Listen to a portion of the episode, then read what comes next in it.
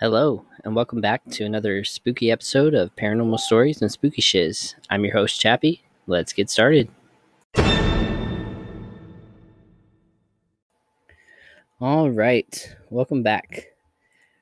Today we're going to start with 15 stories about fairies that prove that they are more creepy than cute. This comes to us from ranker.com by Amber Fa.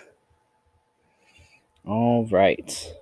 When you think fairies, what comes to mind? You probably picture an adorable, sparkly creature akin to Disney's Tinkerbell, a lovely and above all friendly presence. You may even want to make contact with them. Unfortunately, glittering humanoids with butterfly wings are the stuff of children's stories. Retrace fairy folklore, and you'll discover a secret, scary origin. Cultures all over the world put their own disturbing spin on the Fae. In Wales, fairy folk take away babies and leave their own twisted offspring in their place. Scottish Kelpies, which are one of the Fae, meanwhile, are known for that for their taste of human flesh.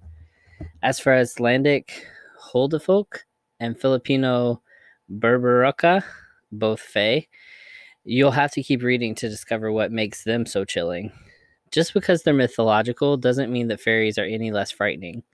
Here are a few of the darkest attributes. Just remember to shut your windows tight before going to sleep tonight. All right. Their babies back from the grave. Oh my goodness. Utburds are fairies that belong to that are believed to be revived spirits of babies who pass during harsh winters. They tend to haunt anyone who hangs around the sites of their demise. Misery is their mission. Utburds are even known to transform into large, terrifying owls and prey on night travelers. Ooh, that is creepy. Number two, they claw you to pieces. Typically illustrated as haggard and old, red caps are said to be armed with razor sharp teeth and claws, which they use to eat humans and fairies alike. Their name hints at their vicious nature. Redcaps mop up their target's blood with their cap after they commit a slaying. Ooh, my gosh. They slay children. Bin Bin Fion fairies are also known as drowning fairies. They're said to pull children to their underwater doom. If you're searching for Bin Fon Fairy, you're advised to look around dark waters where drownings have occurred. These creatures were likely devised by parents looking to keep their kids from playing in the water, but that doesn't make them any less creepy. Their screams mean doom. The Banshee, also known as the Woman Fairy, originated in Ireland and is said to be the most active at night before passing. In some folklore, she even comes to the door of those who are expected to pass. She looks like a full sized woman, and though her appearance varies by region, her hair is always stringy and she always wears a white gown or shroud. She frequently appears covered in moss as well. The banshee is recognized by her loud, mourning wails which are said to be a harbinger of someone's demise. They get excited by death. Virkas gather outside the homes of dying people while happily chattering to each other. These 18 inch tall harbingers of doom are instantly recognizable thanks to their vivid red color and blood stained teeth. According to folklore, they can be appeased, but it isn't easy. Vikaras require a shrine filled with daily burnt offerings of flowers and spices to leave you alone. My goodness. They eat humans. Fairies are, aren't just menaces to humans, they can be a threat to their own kind, too. Consider Kelpies, a kind of human eating fae. Small, ugly, and bulbous, Kelpies are known for their foul tempers. They were once said to crop up everywhere in Scottish lochs and the North Sea, but fell into decline thanks to their appetite for other fairies. But Kelpies don't discriminate when it comes to slaying. They love to eat deer that wander too near to the lochs. They are able to shapeshift to lure in human prey. They even have folk tales about Kelpies who have taken the appearances of seahorses, luring young maidens who they then submerge and devour. They have evil souls. Number seven. According to Irish folklore, the Slaw are fairies thought to be the souls of evil people. These fairies travel in a swarm at night, often appearing like blackbirds. They prefer prey. Their preferred prey are dying people who have yet to give in their last rites. Some stories, however, say that you can call them by feeling deep sadness or simply by saying their name. Once the slow have you in their sights, the only way to rid them is to offer another person in your place. But they're easily easy to spot. In their humanoid form, the Slaw look like malnourished people with leathery wings. Ugh. They lure you in with bait. According to Filipino folklore, the Berberoka are highly dangerous fairies that inhabit rivers and swamps. They are said to prey upon fishermen by ingesting large volumes of water, thereby bringing up fish. Once the fishers make their way to that specific spot, the Berberoka regurgitates the water to capsize their boats. Ultimately, the helpless fishers are dragged underwater and eaten. They take babies. Bendith, a clan of Welsh fairies, are notorious baby nappers. They nab human babies and replace them with their own deformed offspring, known as crimbles.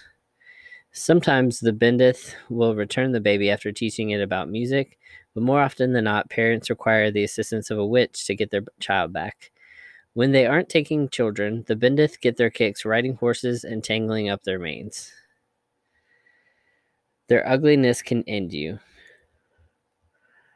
A threatening but solitary creature, the Falcon, the Falcon fairy, lives in the Highland Mountains. The Falcon's brooding nature is due to its appearance, as it has only one of everything one ear, one arm, one leg, one toe, one eye. All of these features are centered directly down the middle of its body, which is both hairy and feathery. The creature is said to be so hideous that the mere sight of them can stop a person's heart. The falcon is sensitive about not having wings or the gift of flight, so it waves a spiked club at all living things that cross its path. They get you lost. Mischievous will o wisps marshy ground and love playing practical jokes. However, their jokes consist of leading travelers astray with the flickering lights, sometimes leading people straight to their doom in the bogs. It is believed that steering clear of will o wisps footpaths is the best way to avoid them, although they are known to sometimes help people who are kind to them and offer them money. They wreck ships. The blue men of Minch, or sea kelpies, prey on sailors. They sport green beards and hair and are pretty buff. Some say these creatures live in caves underwater and they can control the weather and the seas. If you ever plan on sailing the high seas, make sure you have what it takes to defeat sea kelpies. According to folklore, captains have escaped disaster on the water simply with their sharp tongues. However, the blue men of Mink, Minch can only be beaten with rhyming duels. They seduce, then punish you. Huldufolk are Icelandic fairies who are somewhat neutral. Some people believe they are beneficial. They build tiny wooden homes for fairies to live in. Huldufolk are naturally, typically neutral, and they aren't typically malicious, but they do have a strict moral code. These human like creatures are known to attempt to seduce people. Those who resist are rewarded, but anyone who res- surrenders is punished.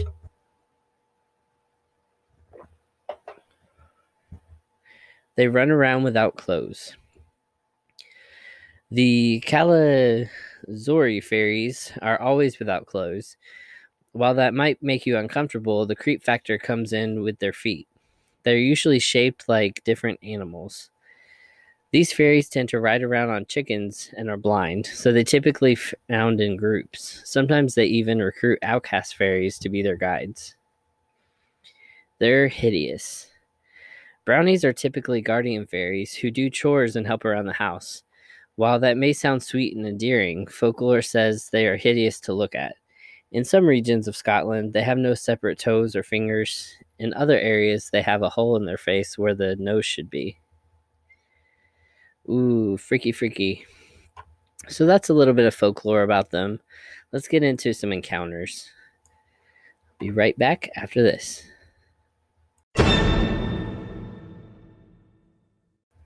Welcome back. All right, we're going to get into historytoday.com. Um, they're telling us a way with fairies. It's folklore, fairies, and demonic spirits in the skeptical 17th century by Abigail Sparks. I chose to include this story because it kind of gives us a backstory into like what our ancestors thought fairies were um, whether they were true or demonic spirits or anything. It kind of gives us a window into the past. All right, I'll begin. A pamphlet circulated in 1696 that told the story of a 19 year old domestic servant, Anne Jeffreys, who, while knitting in the garden, encountered six persons of a small stature, all clothed in green, which she called fairies. The story was written and published by Moses Pitt, a London based printer and bookseller. Jeffreys had been employed by Pitt's family at the time of the event, which was dated to the year of 1645. The publication was in part a personal reflection of the mysterious events that occurred during Jeffrey's childhood.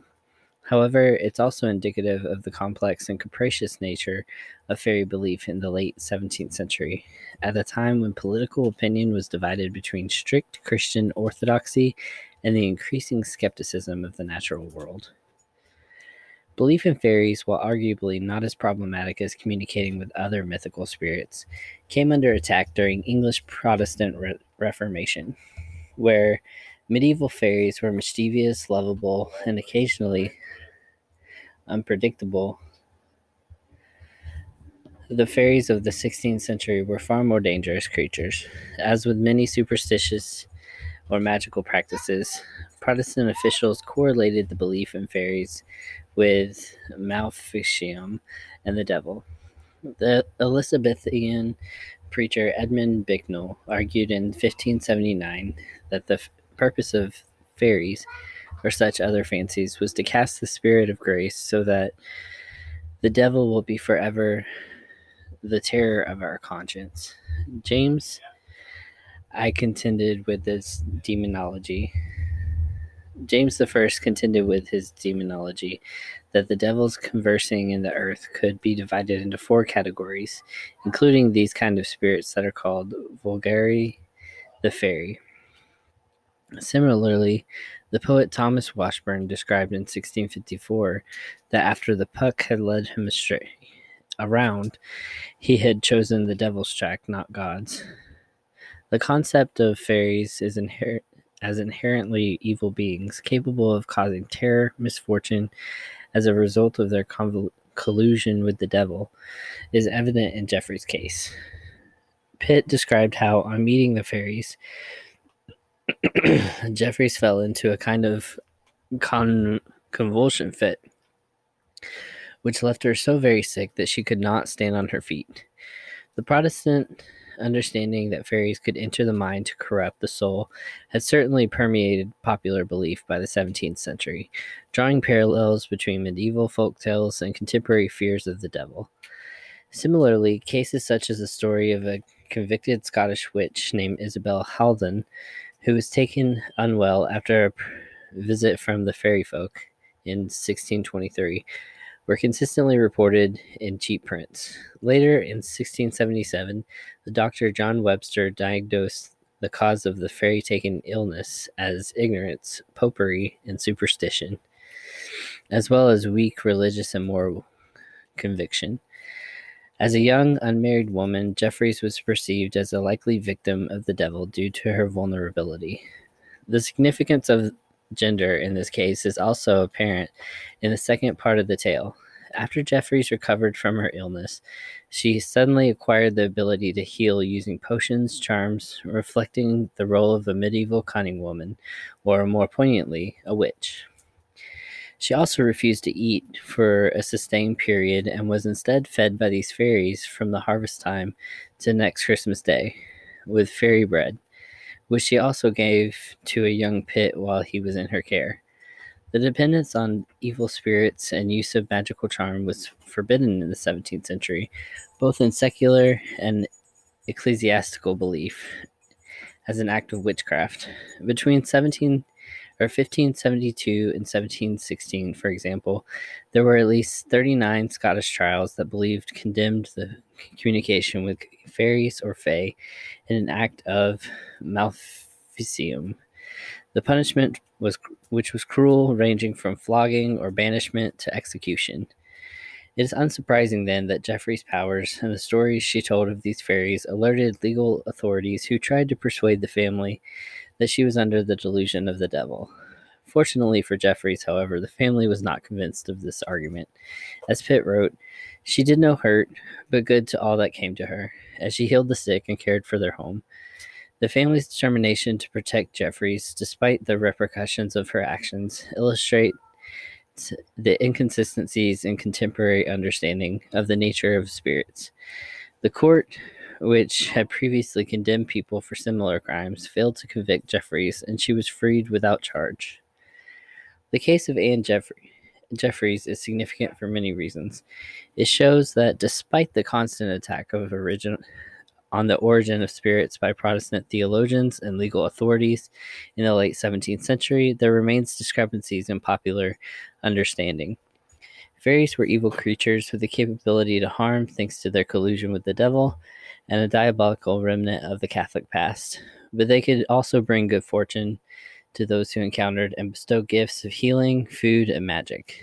Furthermore, in the 1690s, when religion dominated and divided political opinion, the pamphlet can be seen as a reaction against the increasingly popularity of atheism and disbelief in the aftermath of the Civil Wars, 1642 to 51, and the Glorious Revolution in 1688.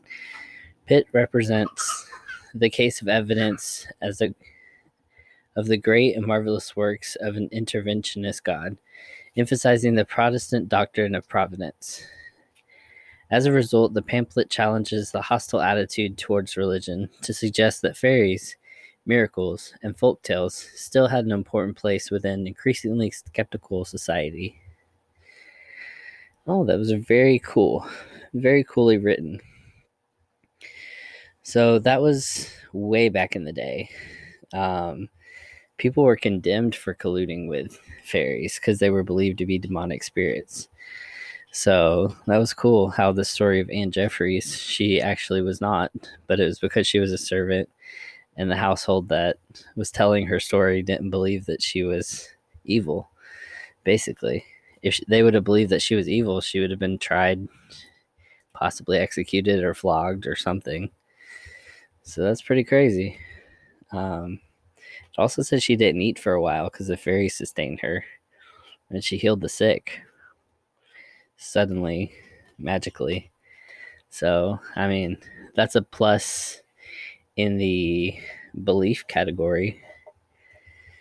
All right, let's take a short break and be right back at it after this.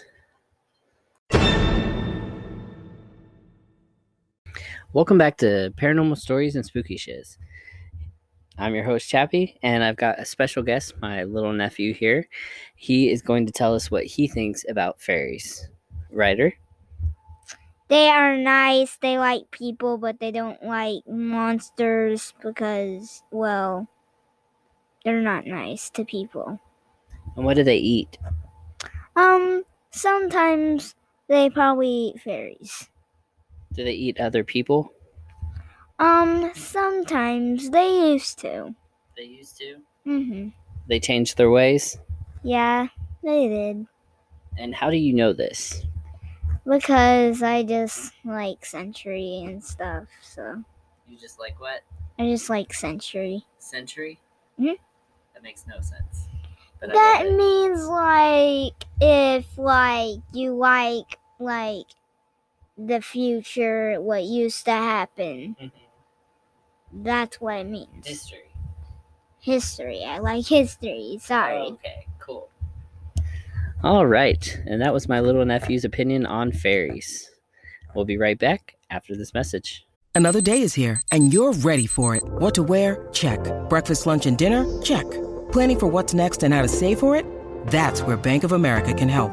For your financial to-dos, Bank of America has experts ready to help get you closer to your goals. Get started at one of our local financial centers or 24-7 in our mobile banking app. Find a location near you at bankofamerica.com slash talk to us. What would you like the power to do? Mobile banking requires downloading the app and is only available for select devices. Message and data rates may apply. Bank of America and a member FDIC. Welcome back, my spooky friends. Today we're going to be talking about elves, the fae, goblins, and all the things that truly don't exist, but people claim to have seen them. We're going to start off by talking about a mysterious tale from Hopkinsville, Kentucky, um, where a family claimed to have seen some goblins. So let's let's get into it. This is called the Kelly Hopkinsville Encounter. The Kelly Hopkinsville encounter, aka the Hopkinsville Goblin case, was claimed close encounter with extraterrestrial beings in 1955 near Kelly and Hopkinsville in Christian County, Kentucky, United States. Ufologists refer it as one of the most significant and well documented cases in history of UFO events. While skeptics say the reports were due to the effects of excitement and misidentification of natural phenomena, such as meteors and owls, the United States Air Force classified the alleged incident as a hoax in Project Blue Book's files. Psychologists have used the alleged incident as an academic example of pseudoscience to help students distinguish truth from fiction.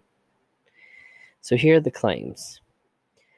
On the evening of August 21st, 1955, five adults and seven children arrived at the Hopkinsville police station, claiming that small alien creatures with a spaceship were attacking their farmhouse, and they had been holding them off with gunfire for nearly four hours.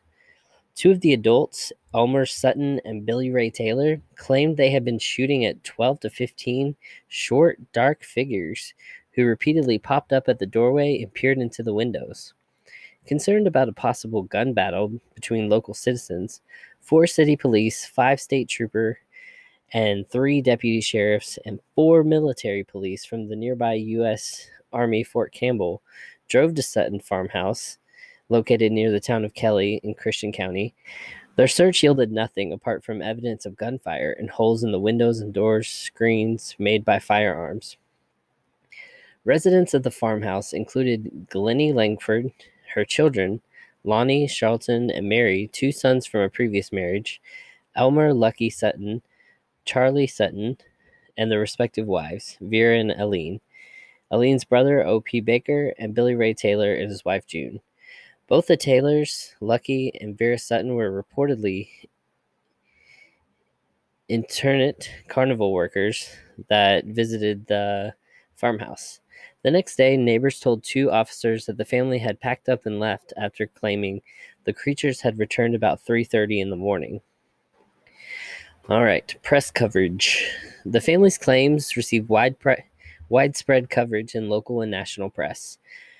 Early articles did not refer to little green men. The color was later added to some newspaper stories.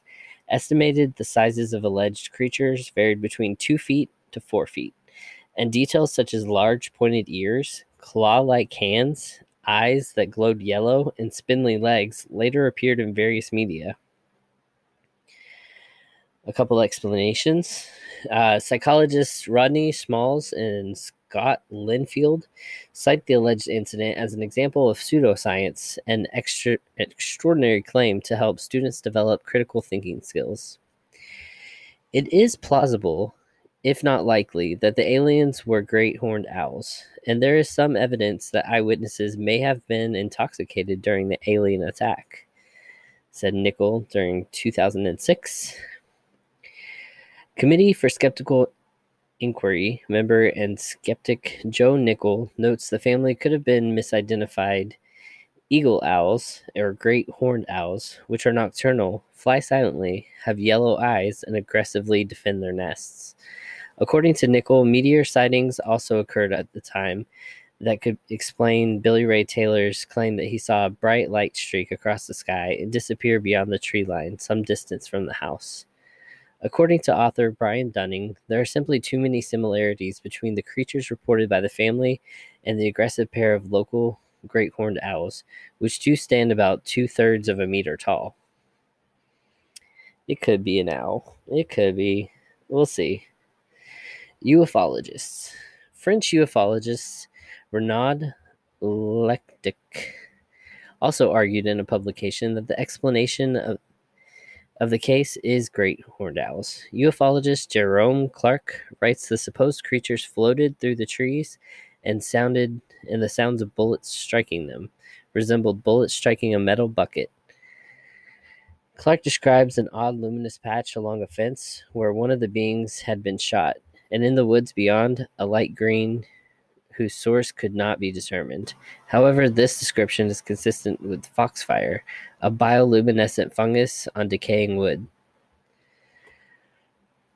Clark also wrote that investigations by police, Air Force officers from nearby Fort Campbell, and civilian ufologists found no evidence of a hoax. However, Brian Dunning reports that the claim that the Air Force investigators showed up the next day at Mrs. Lankford's house has been published a number of times by later authors, but I can find no corroborating evidence of this. Dunning also observed that the four military police who accompanied the police officers on the night of the event were from an Army base, not an Air Force base. Some ufologists compared the alleged creatures to gremlins, which have been often been returned.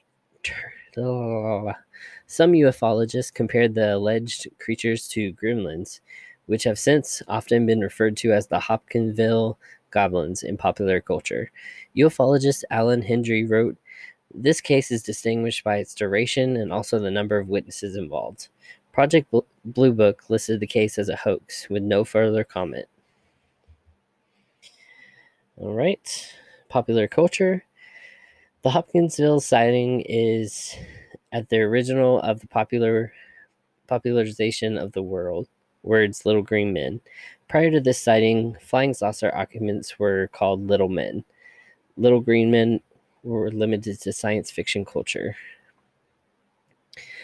Do do. But the day following the sighting, the local reporters started to call the creatures little green men, and the word soon reproduced in many newspapers, quoted on the radio, and translated into many other languages. The Kelly community now celebrates the anniversary of the event on a third weekend of every August in an event they called the Kelly Little Green Men Days. All right. It's also been replicated in popular culture, such as the Pokemon Sableye, if anybody plays Pokemon. Um, Sableye is based on the goblin's description in the Hopkinsville encounter. In the game, they're animated with swaying and waiting motion based on the creature's reported gait. That's cool. Um, yeah. So that's pretty much a synopsis. There's also a movie on Amazon Prime. I'm trying to think of what it's called. It's on my paranormal page. Um, but it's like a series following the Hopkinsville goblins where people are trying to find them. So that's pretty cool. I put a picture from Project Blue Book on my paranormal stories page. That's paranormal stories, spooky shiz in parentheses on Facebook. Be sure to check us out. Um, post any paranormal stories or any uh, spooky memes. All right, let's read what they have to say. Why are aliens so often depicted as little green men with bulbous heads and oversized eyes? The mythology began in part on the night of August 21st, 1955, um, with the Suttons in Hopkinsville.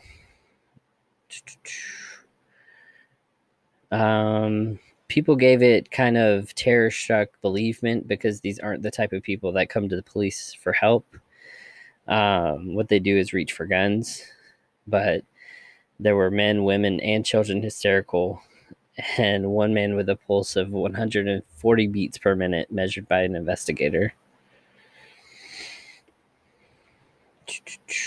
It looks like they were impervious to bullets, sounding like uh, silver metal.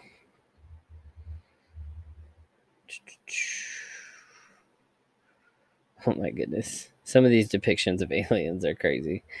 I will move on. All right.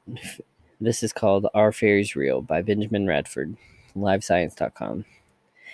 Fairies are tiny, often beautiful, human like creatures, sometimes with wings, that appear in legends and folklore around the world.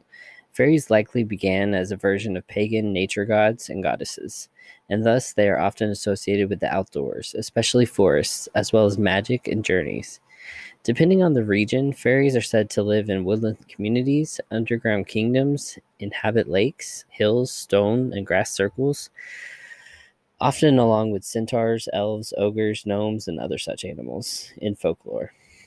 Fairies come in many races and tribes and are also said to vary in size and shape, though most are small. Some change size and become man size or larger if they choose.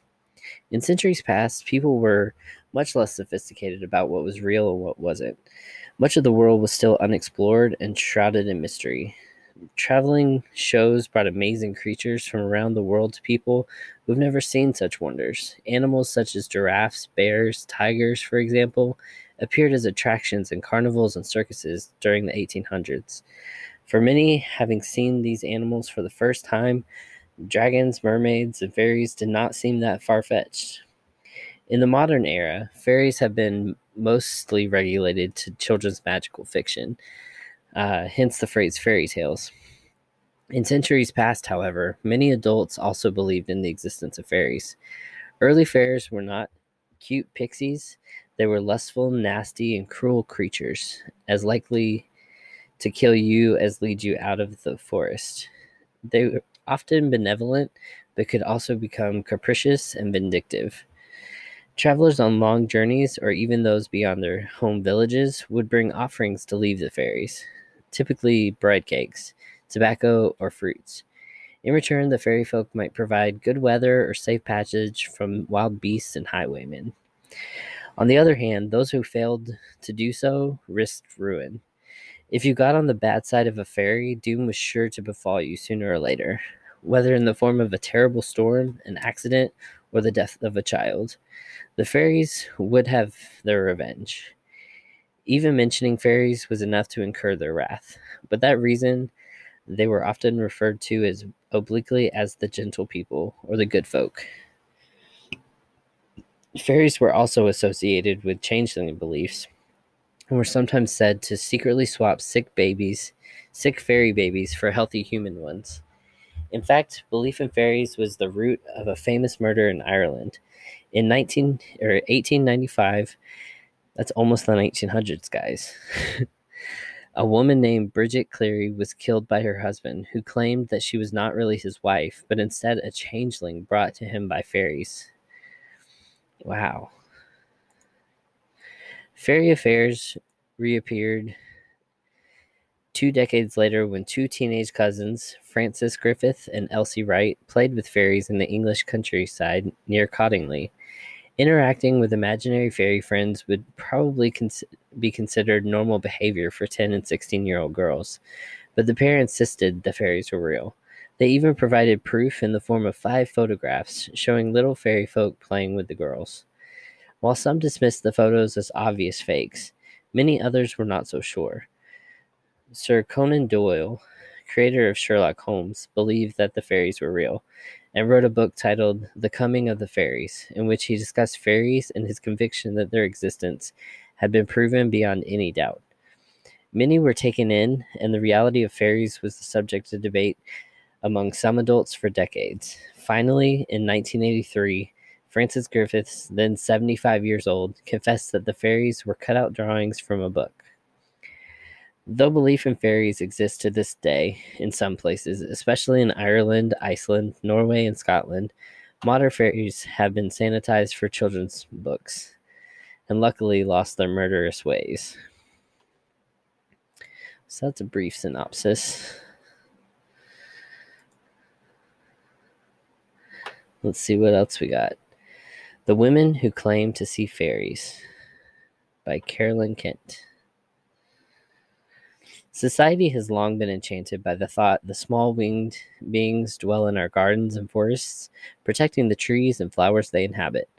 From Peter Pan's Tinkerbell to the magical sprites in Fern Gully, Fairies are still integral to many childhood stories, but new research shows that the idea follows a surprising number of us into adulthood too. 44% of 1,602 Brits surveyed by Dr. Simon Young and Dr. Houlbrook profess to see fairies. Their new book, Magical Folk British and Irish Fairies 500 AD to Present, is the first ma- major modern history of such beings in almost half a century. The two historians found that fairies are significantly more likely to have appeared to women. 68% of those who had seen them were female, and that many respondents were able to provide detailed descriptions of their fairy experience, ranging from malicious to the sensual. There is something inherently fascinating by the ph- phenomenon that cannot be proved or disproved conclusively, Young tells broadly. Despite their continual existence in our culture, we still cannot decide whether fairies are fact or fiction. They are simultaneously known and unknown, an itch that cannot be finally or completely scratched, even though we've been trying for centuries. Fairies have remained perfectly balanced on the line of belief. Sightings of fairies and studies vary wildly, from Tinkerbell caricature many of us are acquainted with. One respondent described witnessing an all night woodland rave where two female fairies, a dwarf and a goblin, and what they described as a mudman danced to tribal drums till dawn. Another recalled, My friend and I initially both noticed an amorphous gray shape on the ground, about a hundred meters ahead. We thought it must have been a large dog or a deer. It mer- morphed into a branch and emerged again. It then became two female figures. They both had long flowing dresses on and wings on their back. Their laughter was felt in my whole being, like a babbling brook or rustling leaves. In line with the folklore, the fairies favor nature. The study about 27% of sightings occur in the woods. Their idyllic context perhaps helps to explain their continued repeal, appeal as an antidote to our increasingly industrial and urban world. Ariana Nadine, a practicing witch and co host for astrology podcast Blood Moon Milk, says that her fascination with fairies was spurred by a craving for greater connection with nature. I was always into nature, animal rights, and recycling, and I'm an animal intuitive, she tells broadly.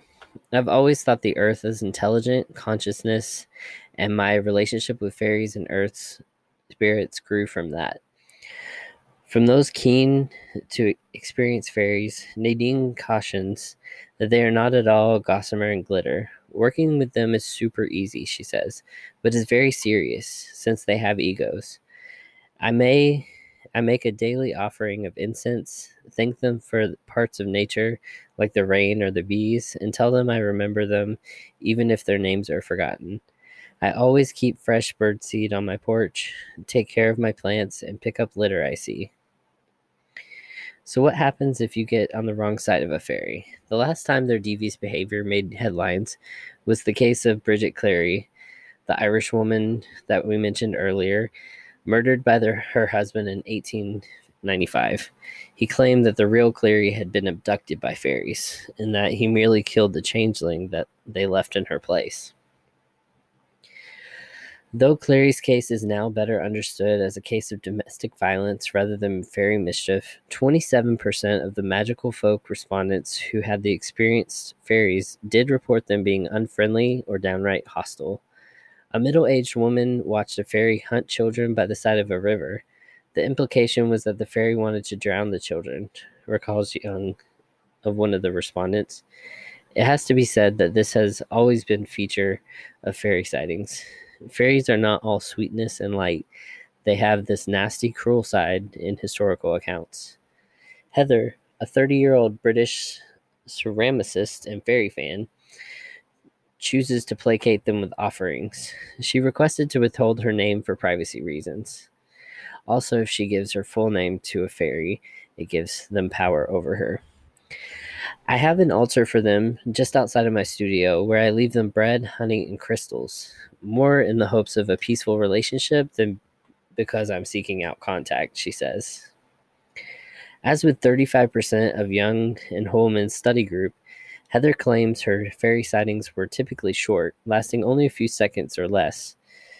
I see fairies in my peripheral vision, and on rare occasions, straight on for a few seconds. Other women say they have lasting relationships with fairies and have altered the course of their life. Cornwall based event organizer and Fae magazine editor Karen Kay says she communes with fairies on a daily basis. They tend to communicate telepathically. I hear them in a different way to my usual internal mind chatter. This takes on a different quality. I get goosebumps and tingles. It's a lovely feeling, like waves of magic washing over me, she explains. The experience is often visual, too. Fairies usually show themselves to me as forms of tiny flashing lights. Once, when I was driving along A30 highway, my eyes were drawn to a giant pair of legs on the horizon. Naturally, my gaze went upward, only to see the fairy, giant fairy standing next to a tree. When I thought about it, it made perfect sense that a fairy would be the same size as a plant or a tree that it was guardian of. Big trees mean big fairies. Simple. Kay said fairy communications over the years have ranged from asking her to pick up litter to requesting that she organize a festival for other fairy enthusiasts. I was very concerned. Sorry, I keep seeing light out of the corner of my eye. I was very concerned that this could literally ruin my reputation, but the fairies insisted that I announce the event and explained that this was the way, building trust between us. It was a success, and Kay went on to found Fae, a publication that pays homage to all things fairy adjacent. oh my goodness. I know why I was seeing light out of the corner of my eye. I have my uh, laser stuff going on my ceiling. oh my gosh, I'm a dork. She's like, I see lights out of the corner of my eye, and I was like, me too. okay, I digress. That was embarrassing. All right, it's easy to understand how fairies can become lifelong companions for women who crave a taste of the ethereal and wish to embrace the intangible feminine forces that sit quietly at the margins of mainstream patriarchal society. Nadine argues that increasingly number of women become open to the possibility of fairies can remain re- relevant well into adulthood. I think the earth is needing our attention. The earth spirits and fairies need our help to protect it. We're part of nature too, and we're fucking it up faster than Mother Earth can level it out. All right. Nice article. This is five things we've learned about fairies through writing this blog by Jade Westerman, exhibitions assistant at Palace Green Library. Our first step on the trail into the world of the fairies was creating an ex- exhibition between Worlds Folklore Fairy Tales from Northern Britain. Between Worlds considered the various types of fairy folk that had existed in Northern Britain literature, history, and art. Our goal was to try to dispel the popular belief that fairies were pretty little creatures dancing at the bottom of the garden. Check my time. All right, let's take a short break and be right back at it after this. All right, welcome back, my spooky friends. I'm Chappie, and let's get right back into the article that we were reading. When we started this blog to run alongside the exhibition, we thought we would be prepared for all the weird and wonderful folklore and fairy facts that came our way. I'm happy to say that it's not that that was most certainly not the case. Just as Between Worlds came to an end, so must this blog. For our final post, we thought we'd round it up by telling you the top five fairy and folklore facts we found most interesting. Folklore fact number one Homes are safe havens for many of us, and landscapes are sacred to fairy folk too. The consequence of trespassing on their land is dire and often deadly, depending on which stories you believe. Whether it's in the form of setting up camp, walking into a fairy ring, or crashing one of their parties, many unsuspecting mortals have been whisked away or had their lives threatened. Even in Shakespeare's A Midsummer Night's Dream, an unsuspecting human finds themselves the playthings of the fairy king and queen. Oberon and Titiana.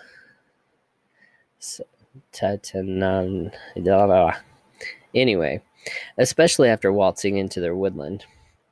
One of the most prominent examples is Thomas the Rhymer, who played a significant role in the Between Worlds exhibition. The romance between Thomas and the Fairy Queen is famous, with many people regularly trekking to Eildon Hills to visit the location Thomas was gifted with his prophetic powers. To read more about his extraordinary story, check out Dr. Victoria Flood and Poppy Holden's posts. Folklore fact number two as folklore and fairy tales are rooted in the supernatural, it has been easy to manipulate them for one's own purposes. Fairies have been the foundation of numerous hoaxes, including the famous Cottingley Fairies, a story of the two girls who had nearly managed to convince the world of the existence of fairies. Myths, folklore, and fairy tales have always been a key tool for learning throughout history and have often been manipulated for this purpose. One of the most surprising posts we received was an adaptation an adaptation of fairy tales by the Nazi regime. Many of us know that there are variations of the story of Little Red Riding Hood, whether it's the child friendly or the Brothers Grimm version, but very few of us recollect the Nazi officer as the hero of that story. More on that sorts of tales can be read about at our link. Folklore fact number three. Just as in our own human societies, fairy folk, both good and bad, have their own customs and etiquette too. If you were to find yourself facing head on with the fairy host, someone tells us that you should shout, God bless you. He also recommends throwing your left shoe at them. But if that doesn't work, then you're going to have to fight them with one with only one shoe on. We believe the general rule is not to disturb them if you don't need to. Don't break a fairy ring if you have ever come across them, and if you do want to draw a fairy in, then try using something shiny. But if you want to keep them away, then you should keep yellow flowers outside your house or have some iron objects lying around. Read Pollyanna's eight tips on how to socialize with a fairy. All right, folklore fact number four. The prominence of fairy, certain fairy types differs from region to region. Here in northern Britain, we have hobgoblins, fairies who abduct children and adults alike, and even fairy folk royalty, among many others. But then in Scotland, there's the Seelie and the Unseelie courts, as good and bad fairies. In the county Durham itself, there's a water witch, which waits at the water's edge, luring in small children to feast on their flesh and bones. Our friends at the Museum of Magic and Witchcraft explain that the Cornwall had a variety of fairies, and that their prominent is the Pixie. The Pixie runs, and I'm saying that exactly how it's spelled, not Pixie, it's Pisky. Runs rampant, causing mischief and mayhem along its path. Like most fairies, in order to fend off the Piskies, you need some iron. Otherwise, they'll steal anything shiny and play tricks. Lisa Tallis explains that they wanted to focus on the darker side of Welsh folklore, looking at demons and devils. She speaks of fairies such as the Bendith y Mamau, their mother's blessing, who are known for both blessed favor humans and steal newborns from their beds. Wow. Folklore fact number five folklore and fairy tales aren't just a thing of the past or creativity to ins- be inspired by fairy mythological folk. They still inspire people today, from writers to musicians to artists. Many authors who have contributed to this blog are still inspired by the stories of the folk. Adam Bushnell discusses in his post a few modern works that have been used in folklore, myth as a foundation for their narrative. The brothers Gillespie performed for an audience here at the Palace Green Library, playing many songs inspired by folklore they've accumulated over the travels. They're influenced not only by the likes of Nick Drake and other modern musicians, but also the folk song and fairy tales of old. Here's a couple of on dealing with th- fairies. There are many tales about fairies, but how do you deal with them? Over the years, customs and behaviors have been developed so that your encounter with a fairy can be quite a positive one.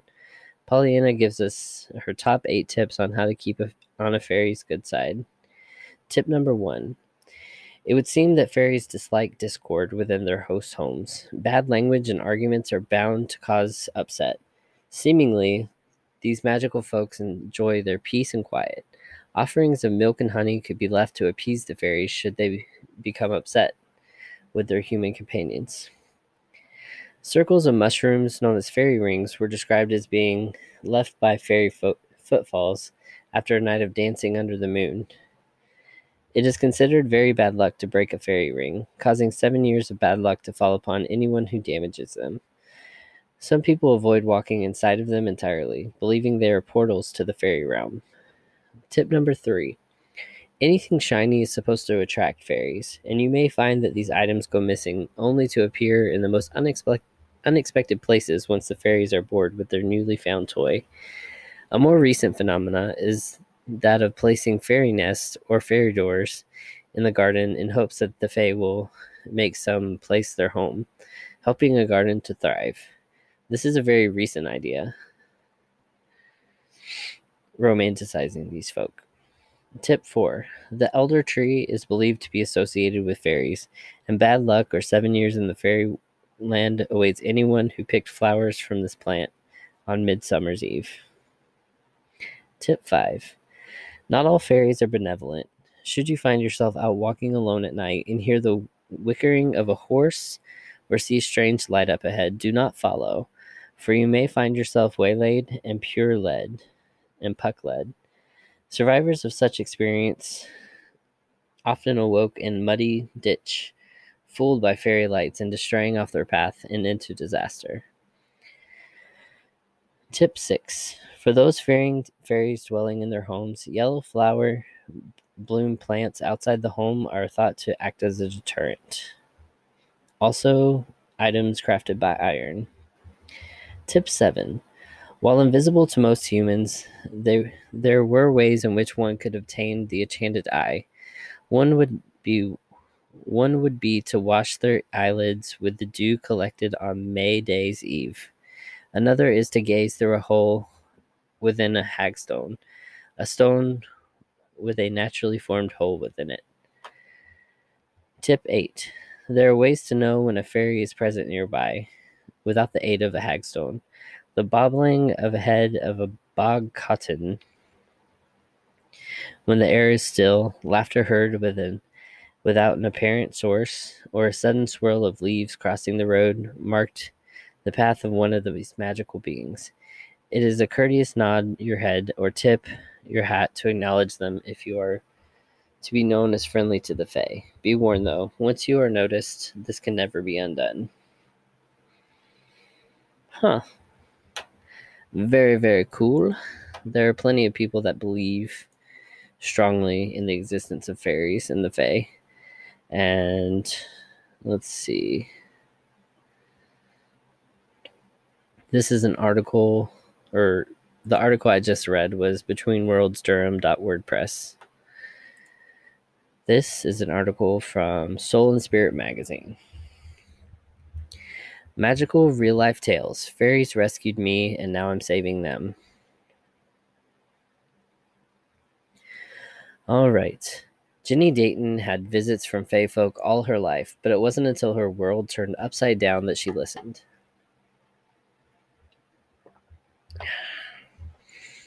My earliest memory my earliest memory of the supernatural was before I could talk. I used to watch pretty lights flying above my cot, and I always wanted to join them up there. When I was about four years old, my mother took me to visit her friend, and I played in her garden, collecting lavender and daydreaming. Afterwards, I was given the Cicely Baker's Flower Fairies book to look at. It was such a poignant moment because the first time I had a name for the magical flying things, they were fairies. As I grew up, these lights appeared less frequently, but when they did visit, they were spectacular. Once I was hanging the washing out in the garden and I saw several golden orbs dancing around in a circle. There was nothing around that could have caused the reflection like this. I could clearly see them. They were three dimensional. All my senses were heightened, and everything felt intense and magical. When you encounter fairies, you just know that it's a different experience to ordinary life. Losing my way. In 2007, I moved to Saddleworth to follow my dream job at a corporate company, but it didn't last long, and I was soon out of work. I found myself a long way from my friends, family, and home I lived in for over 20 years. I completely changed my life for this opportunity, leaving my husband and teenage son in our old house, while our son finished college and we sold the house. To make matters worse, I needed to have a hysterectomy and my thyroid removed not long after I relocated. I had these operations a few weeks apart, so it meant I was convalescing all alone. In the space of a few months, my world had been turned upside down. The job I had taken really wasn't me. I was uncomfortable in the boardroom, in the politics and hidden agendas. I didn't really understand how it worked, and I knew I didn't like it. How had I blown so far off course? Where was the little girl who just wanted to spend time outdoors, creating magical things and caring for wildlife? I got it all wrong. I felt like a failure. Fairies to the rescue. It was only after I lost my job and was forced to slow down that I began to hear the fairies communicate with me again. It started with the thought be yourself, do what you love, and you will be healed. These words popped into my head from out of nowhere and were accompanied with a strong sense of joy. I followed the advice and started crafting, as I had always found making things therapeutic. I bought some wool tops from a local mill and taught myself how to wet felt. How to make wet felt. Standing at the kitchen sink, I lifted my first attempt up to the light and was amazed to see that I was holding bore no resemblance to the material I was expecting to see.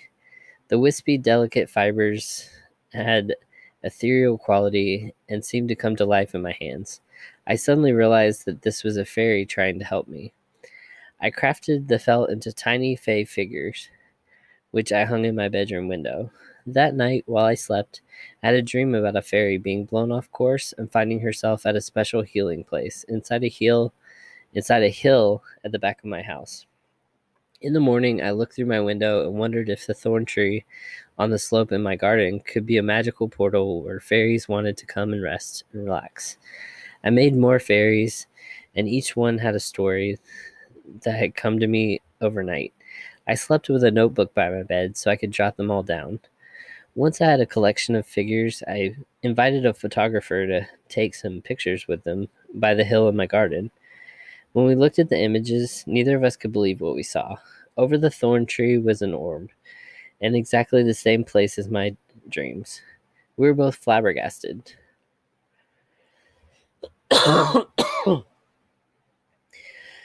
Spreading the love. After this experience, I decided to set up a fairy sanctuary in my garden. It's an enchanted place for people to reconnect with magical things.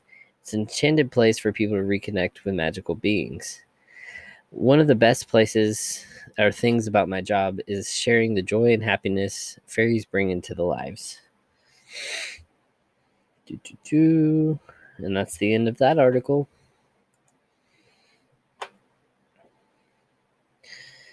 All right. Encounters with the Good People from encounters with encounterswiththegoodpeople.com. Mm. Nah. All right.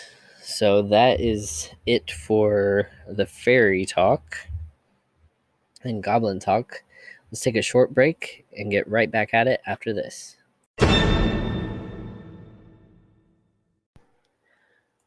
All right, welcome back. We're going to hop on over to Reddit and read one of the stories there. This is called The Good People or Fairies Are Real and They Are Not What You Think by Amber Sweet.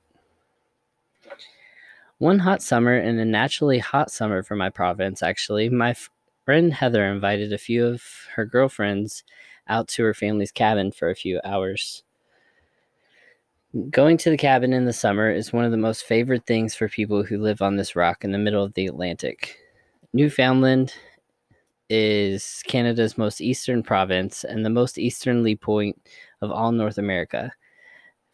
Heather's family owned a cabin on a little island about five hours away from the capital of St. John's.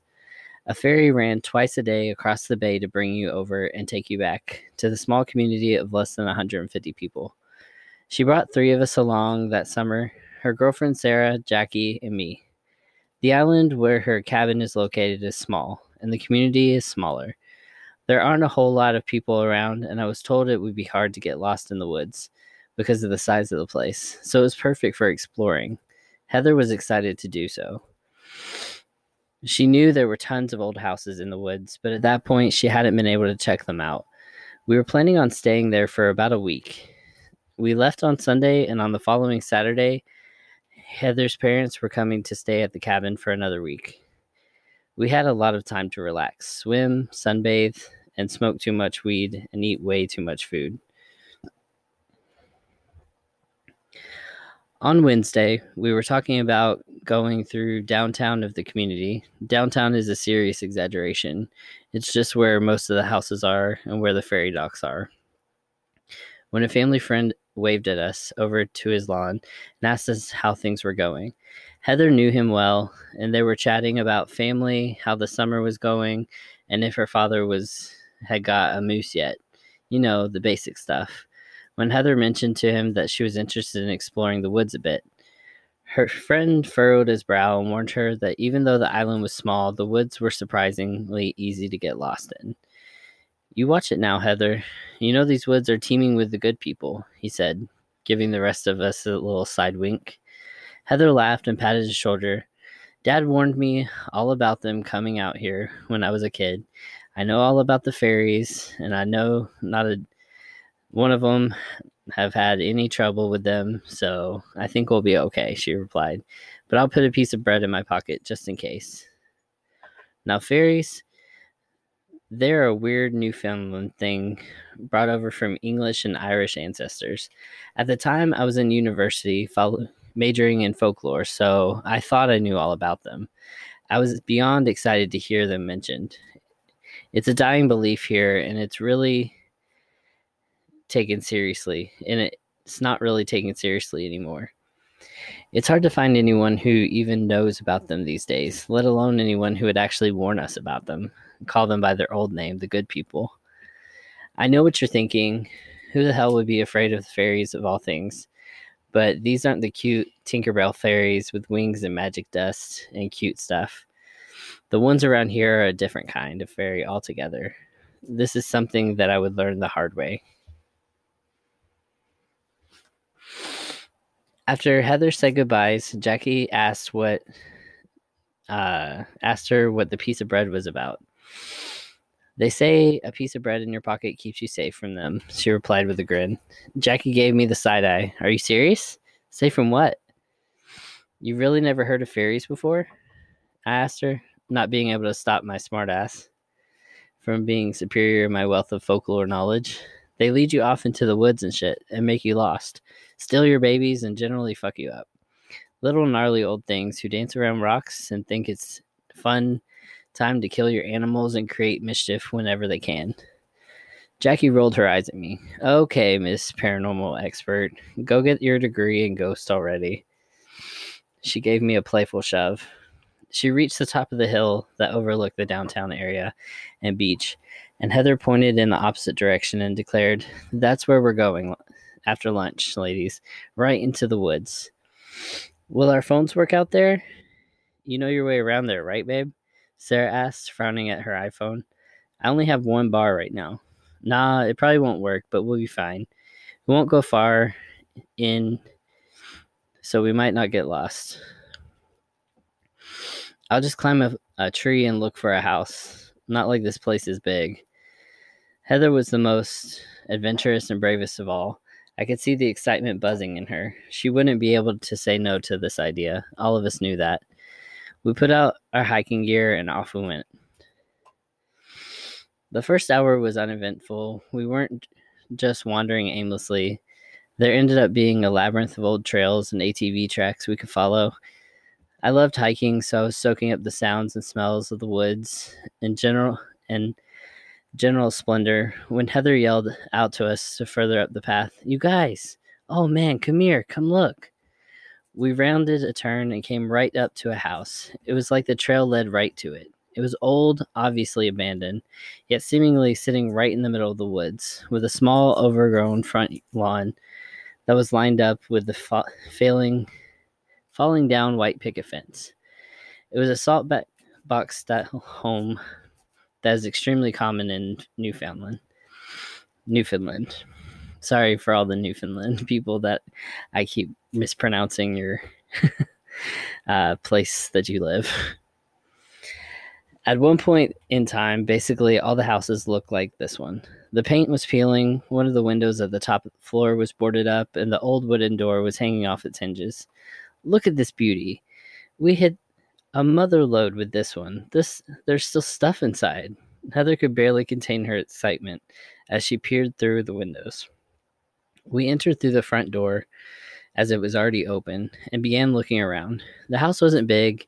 It had a small sitting room, a dining room, a kitchen on the bottom floor. Old dusty furniture and random knickknacks were scattered throughout, and wallpaper peeled from the walls. Jackie and I were looking at some faded and worn out pictures on the wall, while Sarah was standing awkwardly in the middle of the dining room, biting her lip. I couldn't tell, or I could tell that she was feeling uncomfortable.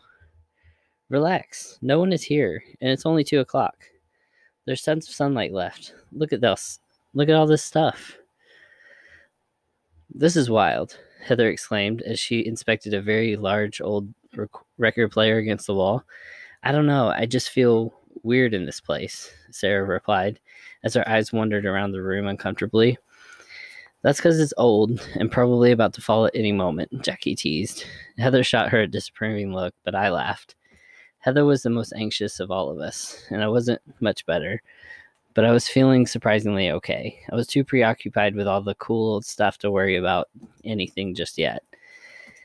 At once, Heather decided she wanted to check out the top floor. Well, I'm not going up there. Why is it so dark? Sarah asked as she wrapped her arms around herself and glared up the stairs. That must be from the boarded up window, I guess. I was feeling pretty uncomfortable going up there myself. I can admit to being a whip just fine. I was being a wimp. Old houses are creepy, and it was getting dark up there. I wasn't interested in seeing any ghosts or falling through the floor. Heather, however, was about it. The rest of us reluctantly agreed to follow her up. We timidly climbed the creaky stairs, and at the top there was a room to our left, and the door was jammed. So we went down the short hallway that led to the front of the house. The boarded up window was at the end of the hallway, but I noticed there was no window at all in a child's room we entered.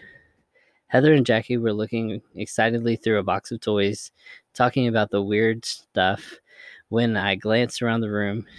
It was small, only big enough to have a small toddler sized bed, a toy box, and a bookshelf. This is too creepy, you guys. I want to leave, Sarah said, her brows furrowed. No, babe, come on. This is cool, Heather pleaded. What are you so afraid of? There's no one here but us. Sarah shifted uncomfortably, admitting defeat. Jackie stopped what she was doing and looked around slowly. Did you guys hear that? My heart jumped in my chest. What? I asked. Don't stay don't say stuff like that. Stop freaking us out. No, seriously, she said, and stood up. I thought for sure I heard somebody calling my name. I bit my lip, wondering if I should believe her and assume she was trying to scare us. I don't know. Then I heard it. Very, very softly, someone called my name. It was soft and so far away sounding that I wasn't sure I heard it at all. I blinked and looked at the others. They were standing still as could be. I could see fear in Sarah's eye. It was my name that time, she almost whispered. But I started to reply, then Heather cut me off. Nah, you guys, you're just freaking yourselves out. Maybe we should just leave before you start convincing yourself of other stuff, Heather said, obviously annoyed. But I could tell the tone in the room had changed dramatically. We agreed to leave. When we got outside, I felt instantly better. I think the air in there was messing with us. The place is moldy and smelly. Old places will do that. Jackie stopped abruptly. What the crap? Where's the trail? I looked ahead. The trail we came in from was no longer there. It was just thick trees and bushes. I gasped. My eyes wide. How was that possible? We were just out there and the trail was right in front of us. Heather laughed nervously. See, you guys, we're all freaked out and you know that just makes things worse. The trail is there, just hold on. She went over to where the trail was supposed to be and tried to push through the bushes. It's here. We're just, it's just, she trailed off as she frantically pushed through tree limbs and thick brush. My heart sank. I was confused. The trail was right there. It brought us right to this house. But as we looked forward into the picket from the picket fence, it was like the house was smack dab in the middle of the woods, with nothing leading to it at all. Heather came out of the brush. There's. It's just woods. No one panic yet. Let's look over here. We followed her around the house to the backyard. Look, see? There's a trail. Ha! Heather exclaimed as she pointed to the gate at the end of the backyard. Sure enough, there was a trail there. We breathed a sigh of relief. I didn't know what had happened out front, but I decided I shouldn't think about it too much. I decided I didn't want to scare myself more than I had already had. Before long, I could feel the tension ease a bit, and we were joking and laughing just as we were before. I took out my phone, wondering what time it was, but to my dismay, it was dead. Ugh, my stupid phone died. What time is it? I asked, stuffing my useless phone back into my pocket. Like a cliche horror movie, Jackie and Heather's phones were somehow dead as well. We chalked it up to bad reception and wonky battery percentage, but I could see t- that Sarah had tensed up. I didn't even bring mine. Are you guys serious? All your phones are dead? I looked up at the sky. It's okay, Sarah. The sun is still fairly high. It can't be past three o'clock, so we have a lot of time to get back. They all agreed and I could tell everyone was feeling uneasy. Being out here was with no way to call anyone in an emergency. Well, we're the generation that just isn't used to that kind of digital isolation. So not having a phone was making us all very uncomfortable. Discussions turned to other things. What we were going to eat for supper that night, how we should have rolled a few joints before the hike, what we would do tomorrow, when Jackie exclaimed, Oh, look! I think I see a fence up there. Another abandoned house, maybe? We hurried up the path to check it out. Falling down white picket fence, peeling white paint. It was the same saltbox house with windows boarded up on the top floor, a front door falling from the hinges. Oh, you have got to be kidding me. I said, confused yet again. It was the same house. We had walked in a circle for what must have been an hour. But but how? We walked in a circle? We couldn't have. I. Sarah had stammered, but Heather just wrapped an arm around her and kissed her cheek softly. This sucks, but it happens sometimes, she said. The trails are a maze. We must have somehow got turned around. But we walked straight. We didn't go down any other trails. Heather, how? Sarah and Heather continued to bicker, but it was too busy. I was too busy staring at the house to pay attention to what they were saying. I squinted and shielded my eyes from the lowering sun. Their windows were reflective, but I thought for sure I'd seen movement in the upper window. My heart was beating faster than I was comfortable with. I convinced myself it was a trick of the eye, but I noticed Jackie staring at the same window. I walked over to her. What are you looking at? I asked her, wondering what the reply was going to be. I'm losing it, dude. I thought I saw something in the window up there. Something white, like a kid, maybe. I don't know. I don't see anything anymore. Forget it. Jackie turned around and walked back towards Heather and Sarah. I followed her. I don't like this, Heather, I said, starting to feel really uneasy. Don't sweat it. Look, the trail was here the whole time. We must have just not noticed it when we left the first time. The trail in the backyard leads leads back to the house, which makes sense. So this time we just go down the trail we came from and we'll be back at the cabin smoking a big bat in no time. She was still pretty calm, still being silly old Heather. I felt better. She was right. The path behind the house would most likely lead to the property if we weren't paying attention. The woods were playing tricks on us. The mood was getting somber, though. Heather tried to pick up her spirits, but at that point we wanted nothing more than just to be back at the cabin. Heather and Sarah took the lead, paying far more attention to where we were going this time, making sure we didn't get turned around. The sun was getting lower in the sky, and the further we went, the more my stomach knotted. Suddenly, Heather stopped in her tracks and put a finger in the air to signal us to do the same. We stopped. What? I thought I heard someone call my name. she said, straining to listen. We did the same. I don't hear, I started to say, but then I heard it. Someone shout out my name. Not too far off, like before, but much closer. My heart left leapt into my throat. Who is that? Who out here even knows my name? Jackie said, looking around. Hello? She called out, and the rest of us looked confused. But I heard my name, Sarah said. No one called your name, Jackie. I heard someone call out Sarah. This was not good. I couldn't hide the fear on my face, and neither could the others. No one said anything. We understood each of us had heard our own name being called, and then I heard it again, like it was someone in the distance, but still close by, call my name. I couldn't tell what direction it was coming from, and it sounded wrong. I couldn't tell if it was a man or a woman, a child or adult.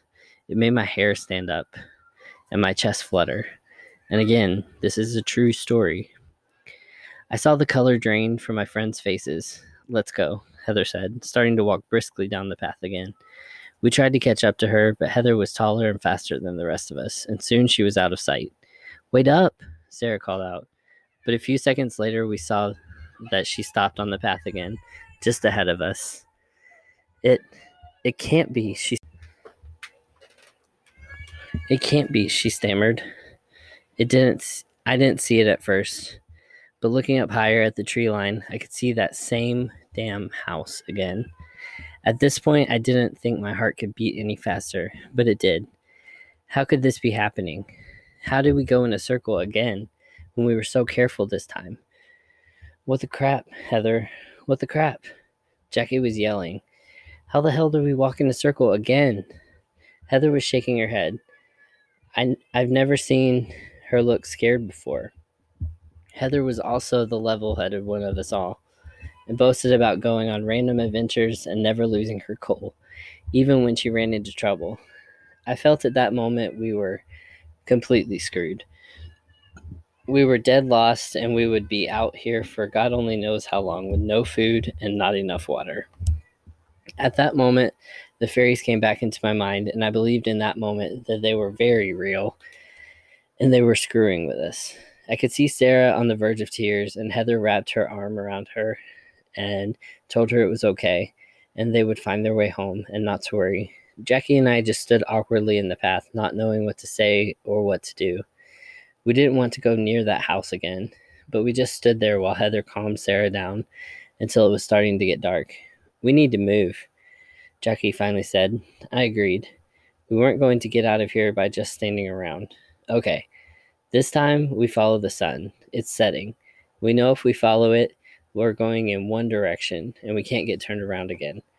Off we went again. This time none of us said a word. We were scared, we were hungry, and we were just getting pissed off. It was getting dangerously close to being dark by the time we spotted the house again.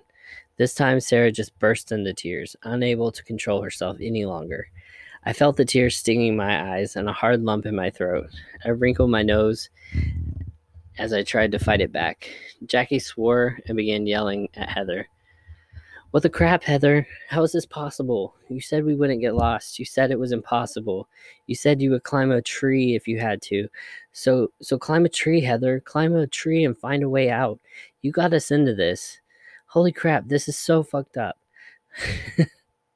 I was trying to change all the curse words and I missed one. oh goodness. Heather just took Jackie's strong words and said nothing but while she bit her lip. Okay, she replied when Jackie was done, and then started looking for a high and stable tree to find. Almost all the trees in Newfoundland forest are conifers, pine, spruce, and fir trees. Not exactly that easy to climb, but at that point Heather was desperate, and she struggled to climb through the dense branches that cracked easily under her weight. Somehow she managed to get near the top and she looked around. There, she shouted out, pointing in the opposite direction of the house. There's a light over that way. I can see it. She slid down excitedly. We started to jog in that direction, fighting our way through thick trees, ignoring the cuts the brush was giving us. I didn't care anymore. I just needed to be away from that house and out of these woods. We stumbled into a clearing, and I heard Sarah moan loudly. I looked up. We were back at the house. We were at the back of the house this time. That is fucking impossible. Impossible. it was just behind us, Heather had said with her hands in her head in disbelief. I just gaped. I couldn't think straight. My breathing started to become rapid in disbelief, and my eyes began to cloud, over. How, how, how? I repeated in my head. How is this even happening? At this point, we were all crying, none of us able to fight it back any longer. Even Heather had tears streaming down her face as she tried to calm Sarah down, who was downright sobbing. We sat down in the grass behind the f- backyard fence, feeling defeated. It was more or less completely dark now. We had been in the woods for more than eight hours by this time, and I was tired. My stomach was in knots, my chest felt tight and painful. None of us knew what to do. Suddenly, Sarah gasped and pointed in front of her. What is. What, what, what? She stammered. My heart flew into my throat. I turned around. At the edge of the clearing, near the side of the house, maybe 20 feet from us, I could barely make out a shape. It was all white, or maybe it was gray, in the shape and size of a small child. It looked like a human, but it was completely naked, and it had no characteristics. Its face was blank, and between its legs was smooth like a doll. Nothing. It was like completely blank person. It was standing casually with its arms out leaning against a tree. When it turned its head to look at us, I heard the others gasp behind me, and then we ran. We got up and tore our ass out of there. But it felt like we ran only a few seconds when I bumped into Heather in front of me. She had stopped dead in her tracks, her mouth hanging open and her mouth wide. What? I started to say until I realized the house was right in front of us again. My mind buzzed. I felt like I was going to fall over. We weren't alone this time. Making a circle around the house, there was a large group of these blank people. They were, well, I hesitate to say dancing because it wasn't really dancing. It was more like twitching and shaking. Their limbs looked like they were filled with liquid as their arms wiggled around their sides. Their legs stomped back and forth as they moved while white blank bodies, heads shaking, their whole body twitching in a way that made my blood run cold. They looked human, but they were not human movements. Human limbs don't bend or move that way, and they can't jerk around that quickly either. None of us said anything, none of us screamed. We just stood there, transfixed on these creatures, completely unable to process what we were seeing. My whole body felt frozen. My legs were jelly, and a scream was trying to escape from my throat, but it couldn't make it out. Then the creatures all stopped. They stopped and stood perfectly still. In complete unison, they turned and looked at us. That was when we ran. I ran as fast and hard as I have ever. We ran with tears streaming down our faces until I couldn't feel my legs anymore and my lungs were on fire. I didn't know it was possible. I could even run like that. My mind was blank. The only thing I could focus on was Jackie, who was directly in front of me. I couldn't hear anything. I couldn't feel anything. I just ran. It felt like we ran for hours when we reached a clearing and I saw a street light. I burst into sobbing tears. I couldn't control it any longer. My body was shaking and I fell to the ground. Jackie held me and we all cried together, sat in the grass on the side of the road while the street light glaring down at us. We were out. After we composed ourselves, we began slowly making our way back to Heather's cabin. We were exhausted, everything hurt.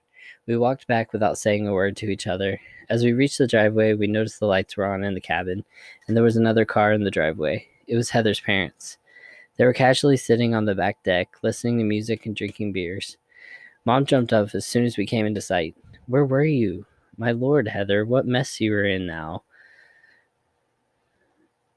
What mess were you in now? She gasped, looking at all of us, cut and bruised with puffy eyes. What are you guys doing here? was all she managed to say in reply. You knew we were coming today. Where in the world were you? But, Mom, it's only Wednesday. It's Saturday, Heather. Were you guys out on a bender in the woods? Are you okay? You're all a mess. None of us said a word. We couldn't. If we talked about it, then that meant it was all real. I don't know what happened to those three lost days we had in the woods. What I do know is that I was completely wrong about fairies. They're they are nothing like the old folk tales say. They are not little old guys with pointy hats, prance merrily and rocks around rocks, cute little girls with wings. They are so much worse than that. It has been many years, and I still haven't come to terms with what happened. Writing this has been a struggle, but maybe now, after writing it all down and admitting that it happened, maybe I'll be able to hike through the woods again. Maybe I'll stop hearing my name being called out in the distance. Maybe I'll stop seeing those blank faces staring into my bedroom window at night. Maybe. And a little PS. Um, this is my very first post on Reddit. I've been hesitant about this for a long time because the writing of this account is going to be really difficult for me. However, I've been encouraged by my therapist that writing this experience would be a good idea and would help with my healing process. I finally worked up the nerve to do it, so here it is. I figured if I was going to share this experience with people, I might as well share it with people who might actually believe me on Reddit and no sleep. This is all true and really happened to me and a few of my old friends. Thanks for taking the time to read this. Whew, goodness. That was a good story. So, are you convinced? Do you now believe in fairies or goblins or ghosts? Are you convinced? Maybe not. Maybe so. All right. Who's to say? Um, I know in the Christian perspective, stuff like fairies and stuff like that tends to deal with demonic influence and s- such. So, with that being said, um, just be careful if you do ever try to mess with the fairies. Um, there's a saying that says, "Don't don't play with the fairies. um, respect the thir- the fairies. There's a reason. Um, stuff you shouldn't mess with, basically. All right, so we're very excited. Tomorrow we're going to be going to uh, Waverly Hills Sanatorium. Um, very excited to explore that with a couple of friends. Um, and then we'll be giving a debrief episode to you guys and telling you guys about what happened. So, very excited for that. Uh, be sure to like us. Our Facebook page is Paranormal Stories. Spooky Shiz is in parentheses.